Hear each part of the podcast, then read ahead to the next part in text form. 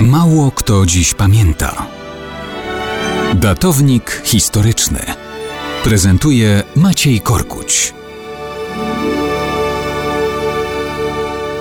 Trzymając kciuki za walczących Ukraińców, dzisiaj sobie opowiemy o wieku XIX, czyli o zupełnie innych czasach. Mało kto dziś pamięta, że 4 marca 1852 roku, a więc mamy okrągłą rocznicę, zapakowano do trumny i zasypano ziemią jednego z najdoskonalszych mistrzów słowa pisanego Mikołaja Gogola.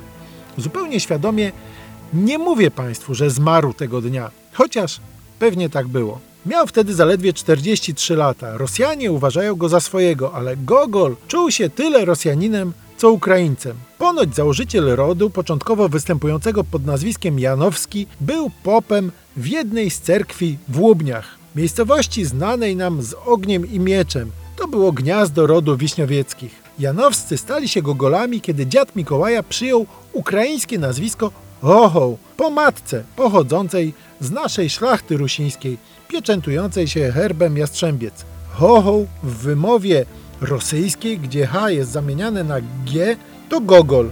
Tak jak francuski Victor Hugo to po rosyjsku Wiktor Gugo, a Hitler to Gitlier. U nas Mikołaj Gogol znany jest raczej z oglądanych spektakli w telewizji i teatrze, a rzadko czytany. A szkoda, bo kto chce zasmakować prawdziwej literatury, która bez wymuszonej oryginalności opowiada proste historie, uroczo pięknym językiem, powinien właśnie po Gogola sięgnąć. Jego powieści, choć pisane w wieku XIX, doskonale oddają złożoność ludzkich charakterów i zawiłości międzyludzkich relacji, absolutnie się nie starzejąc. Ludzkie charaktery wciąż są jakby żywcem wyjęte z gogolowskich opowieści.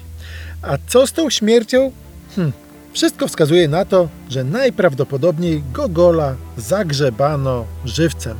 W dobrej wierze prawdopodobnie był w stanie śpiączki, kiedy myślano, że umarł. Kiedy po jakimś czasie grób otwierano, okazało się bowiem, że był odwrócony plecami do góry, tak jakby po przebudzeniu próbował się za wszelką cenę i na próżno wydostać. Tak więc Mikołaja Gogola śmierć zabrała już po jego własnym pogrzebie.